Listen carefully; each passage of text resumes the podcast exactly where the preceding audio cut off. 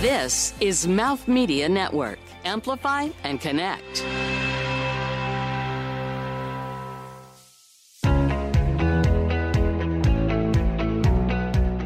My name is Matt Caden. I'm Managing Director of MMG Advisors, and what I love about retail is experience.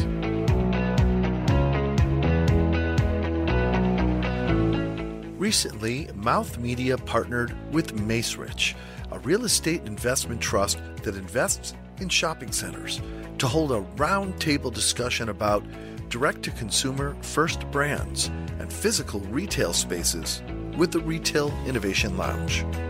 During this discussion, Matt Caden, managing partner for MMG Advisors, and Marie Stephen, sales director of U.S. Retail and Commerce for Fabric, and Rob Sanchez, CEO for Mouth Media Network, all had a dynamic conversation about disruption, transformation, and the future of retail. That's coming up now.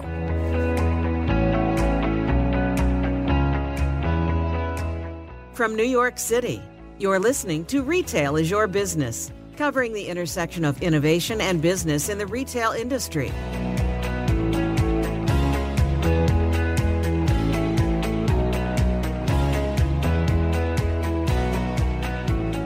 Matt, it's it's really great to have you here. Um, we're sitting around a round table having a conversation about retail and physical space and how it's changing and how it's evolving. So I'd love to start with you just sharing a little bit of your perspective on what's new in the way that brands are thinking about the retail environment. We've gone through I would say um, several seismic shifts. So first there was e-commerce only, and then there was well, wait, what about showrooming? And then, and so where are we right now? What's kind of the zeitgeist of the moment? I think where we are right now is is in experience in in going to what I love about retail is you have to give the customer a reason to get out the door. They're still shopping physically, but they need to be captured in a different way. Um, digital brands moving into physical spaces to me is more of a play around customer acquisition costs increasing right? They came online when it was inexpensive to acquire customer online. Facebook and google sold that to big retail and big brands and so therefore it's no longer cost effective to acquire a customer online. So i think the digital brands have moved physical not necessarily about experience or, or the omni they talk about it but I'm not sure that that's the truth. I think it's an overall customer acquisition play, and then looking at the the data from there. But I'm looking at you know, whether it should be retail as a service. I hate the the term RAS or whatever you want to call it, I, but I do think the idea of giving the customer something that she cherishes and that she's going to come back to and she's going to tell her her friends about and her her loved ones and getting that real sticky the stickiness of building the relationship. It's what retail used to be, right? Marvin Traub eventized retail at Bloomingdale's based on that fact. It was clienteling, it was giving them, and it was creating theater at retail. Retail lost its way in the mass production of everything, and I think there's a lot of ways that it's coming back, and it's so it's very it'll be very interesting to watch. And the answer is always if you're not exceptional right now, you're you're not going to be in business for much longer. And we're starting to see that example in the U.S. market for sure um, more more store closures than than ever before. Last year was more than ever before that, um, and I think we beat that number midway this year. And now you're seeing you know continued bankruptcies. So you can't just do business as you always did it and expect for a different result. That's the definition of insanity. so my question then is, I feel one just to dovetail on what you're saying. Don't you think we were over retailed a bit in the U.S. Yeah. yeah. So some Look, of it. Part might... of my lens and part of the lens of like our firm is is part of the lens is not to get too specific around the U.S. and, and try to glean trends that are happening globally. Uh-huh. Uh, but yeah, in the U.S., we're over inventoried, over stored. And what I see, and you're out there talking to a lot of brands, like small, large. You're out there. I see Matt everywhere. If, if I'm, I'm everywhere, everywhere, you're actually more everywhere. So I don't know if I could be more everywhere. I don't know. Well, anyway, so we'll debate we'll debate later. But um, I feel like I'm seeing so many new uh, kind of startup fashion and apparel brands, beauty brands. Can you speak to that a little bit? I mean, I, so many I don't even know their names anymore. It used to be I'm I come originally from the tech space. Well, originally I come from the retail space, then retail tech, and so in technology, you're seeing you, there's so many startups. You know, the people have no idea what any of the names of the companies you just throw are. if I in front of a word, and you're probably right, good. right, yes, right. exactly. So yeah, the barriers I'm feeling that in in kind of the retail space. And look, I think retail. it's first the distinction between beauty and and fashion. There's, it's like they couldn't be more dissimilar, right? And I think that they they get thrown together too often. Beauty's on fire. The the deal values are are crazy, but beauty's always been uh, different. It's always been a it's a high performance. You know, you have a small package. It doesn't cost a lot to make. It's a high margin. It doesn't cost a lot to ship to store. Uh, it's very Instagrammable now, which, which is trendy. But beauty's always been the the you know the revenue per square foot at retail, and now the revenue per. But it's starting to erode a little bit, which I think is really interesting. So the, in the beauty industry, you're starting to have a store capturing for the first time the experience without the brands having the control that they used to have or traditionally are used to. And that's leading to an interesting fracture in it. Um, so a lot of the brands that are at the luxury touch points are actually suffering a little bit right now. Um, or at least we're, we're hearing that they are because they can no longer control the pure experience. And what they're getting instead is Sephora's interpretation of their experience, or that person who was hired for the holiday season three weeks ago's interpretation of their experience. Are you seeing that play in at all? That's interesting. I don't spend a ton of time covering the space, so I can speak probably more intelligently to to fashion. Obviously, yes, in beauty you've got Sephora and you've got Ulta, which drive a lot of of volume. Uh, in addition to to the to online and direct and, and the direct plays. Um, so I can't, I, I don't, I can't yeah. give you the my a, a, great interpretation. I know, like I think Glossier is doing some pretty amazing th- stuff physically. For sure, they have a, a great store downtown. we were just talking about Soho, um, that's actually robotically driven in terms of fulfillment, which is pretty amazing. You know, and they're I know that they're growing. It's a blog that is tied to beauty. That's also now um, looking to expand that brand pretty substantially over the next uh, foreseeable future. They've had a they're doing a lot of making a lot of change. I don't know how much is and out there, so I'm not going to say too much. But they're making a lot of change uh, and looking to expand into their next level of growth, which is pretty substantial, right? Yeah. On the question of whether it's fashion or beauty, the barriers to entry are lower than they've ever been, right? So it's easier to pop up a business online. Um, than it's ever. You don't need a you don't need to get the big order at Nordstrom. You don't need to open up a retail store. You can simply go on Instagram pay you know have a little bit of a content uh, a performance marketing strategy and and and you're in business are you real? Probably not. So there's a lot of niche. There's a lot of there's a lot of fake stuff out there too. Right. Be, be, you know kind of be careful what you're buying if you don't have any sort of ability to validate whether it's real that's such a great comment. Um, how do you validate that? I mean so we're you know uh, social media right like i um, use social media every day. Uh, hopefully this is a judgment free zone, but uh, research, I'll research. But uh, the point being, though, I mean, social media really is a terrific tool for driving brand awareness and brand visibility. At least, you know, when I even do my straw polls, I was talking about a, a recent experience I had going to a new store that I learned about that opened up in Grand Central. It's the size of a postage stamp. And then I learned about it on Facebook and the other women who were in the store because I ask people, um, learned about it on Facebook Facebook and they don't carry any inventory. And then they just, you know, I did, I bought five pairs of shoes in under 30 minutes and they all showed up at my house. They said it would be five days. I got them in like four days and, and I'm wearing them t- today. So that's kind of amazing, right? So how could I, and that was a big brand that I know what about all these other brands that pop up on Facebook? Or to your point of how do I you know? You just have to research them, right? Right. I think that anything, the nice part about the technology age is that you can you can't depend on Facebook and Instagram for for product knowledge. You need you can get discovery there, but then you have to go and do a Google search. Talk. Right.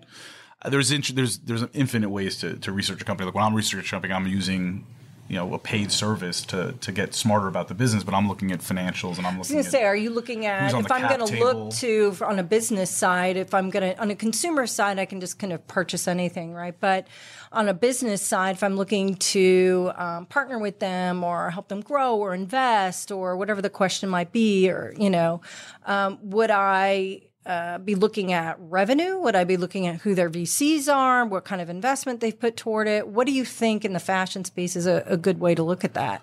the fashion space, yeah, you're going to look at revenue. You should be looking at path to profitability or profitability. Too many uh, investors weren't looking at it specifically around fashion, and, and there's going to be a reckoning.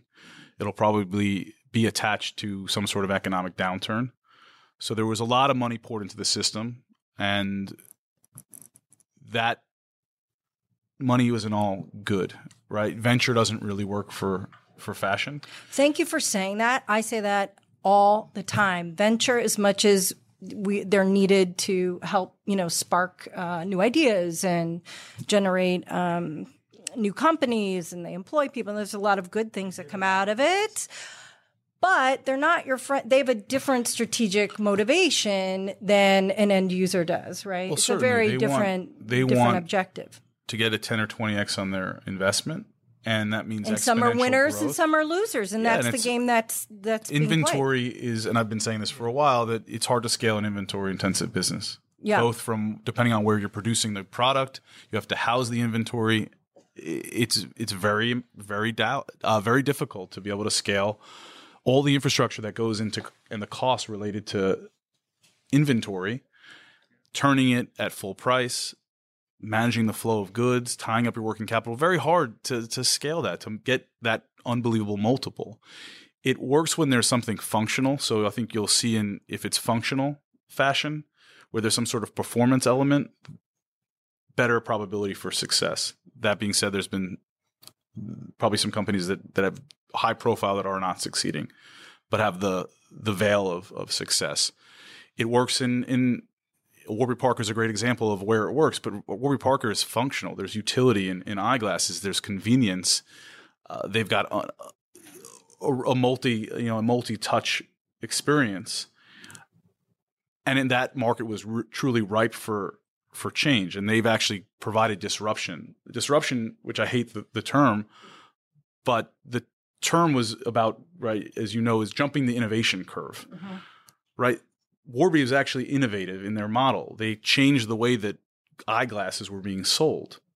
The industry, which was very tied and stodgy, very old, they basically and very small, you know, two major players.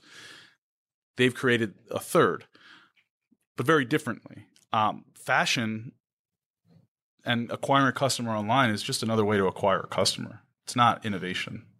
I have a question It's on not that. disruption, rather. Yeah, fair enough. Um, I've been seeing and reading and talking to some industry insiders about, um, and this may or may not be you, and you can def- deflect it entirely. It's fine. Um, but basically, the uh, manufacturing slowing down. Right? Have you heard any rumblings in the industry that manufacturing is slowing down? That'll have a trickle trickle down effect on uh, goods coming to market. That we're already seeing that as a leading indicator. Overall manufacturing Overall manufacturing, yeah. of apparel. You're talking Apparel, about. yeah. I, I, I'm going to a. I'll let you know. I have, Okay, I'm going let me to a know. sourcing conference. uh, Okay. this week, and I'll Ah, okay, okay. So yeah, I so think I- um, some of the biggest players in manufacturing have been going through some seismic changes internally, and then you have the tariffs. You have um, a lot of disruption on the supply chain from that. Well, there's a lot of supply chain. Uh, there's it's a big question, Yeah. right? Tariffs have have. I don't want to go deep into tariff No, talk, no. but Well, they've- it's impacting a lot of brands retail. have escalated, have basically ramped up their their production, so they've actually shipped more and are sitting on inventory to try to get it in before tar- before the tariffs. Um, the H and M's and the fast fashion model has proven to be parts of it are brilliant, and other parts are inventory gluts, and so I think there's inventory problem there.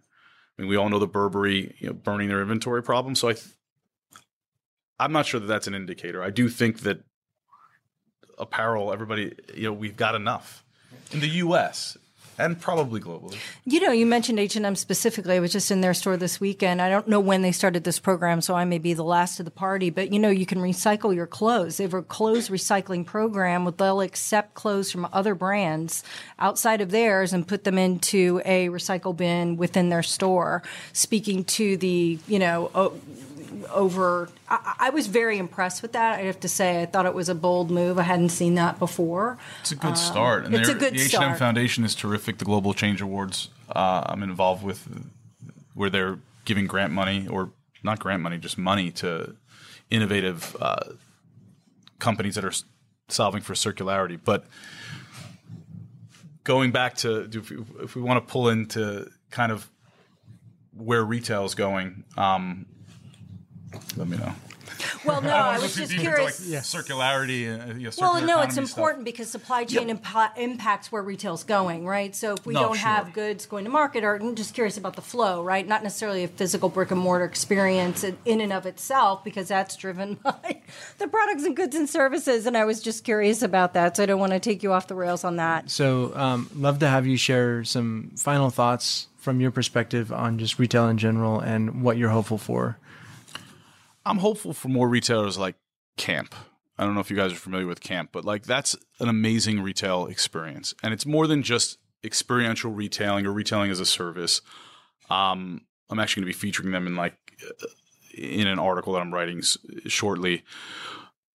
But they're they have multiple ro- revenue streams, right? They're they're selling membership, they're selling merchandise, they're selling sponsorship, they're selling tickets it's a basically it's a kids store. It's toy driven. They change over the store. It's kind of like story, but they they have multiple um, ways of generating revenue. And I think that that's a, that's an exciting retailer. Uh, Rachel Shechtman, actually from Stories, on on the board of Camp, and and Ben Kaufman, who was the former CMO of BuzzFeed, and the founder of um, Mophie and Quirky, is the was also kind of quasi involved in in Story. But that retailer and, and that example of retailing is is something that that all brands and retailers must look at and say, how can I make this the experience lasting? Right? You can go there and you can drop your kid off literally on a Saturday night and it's a date night. You can go out and have drinks and they're going to babysit your kids basically. It comes at a at a very expensive price. Matt is the proud father of three children. Three girls, so I, I will yeah, yeah, yeah, I will be buying clothing for the rest of my life. Um, but yeah, so I think that that it's it's got to it's got has to be something that you you don't forget easily, and that ultimately it's got has to be profitable. Right? I think this idea that you're going to have showrooming and and it's going to convert better on I'm not sure that that that works to scale. Um, I'm not sure that it has worked to scale. I think that you can get really good data capture, uh, but the customer wants pretty instant results. Well, thank you. Yeah, it's a good place to wrap. This has been Retail is Your Business, produced by Mouth Media Network. Copyright 2019. Your brand message can be on this show Email us to find out more at podcast at mouthmedianetwork.com. Thank you for listening.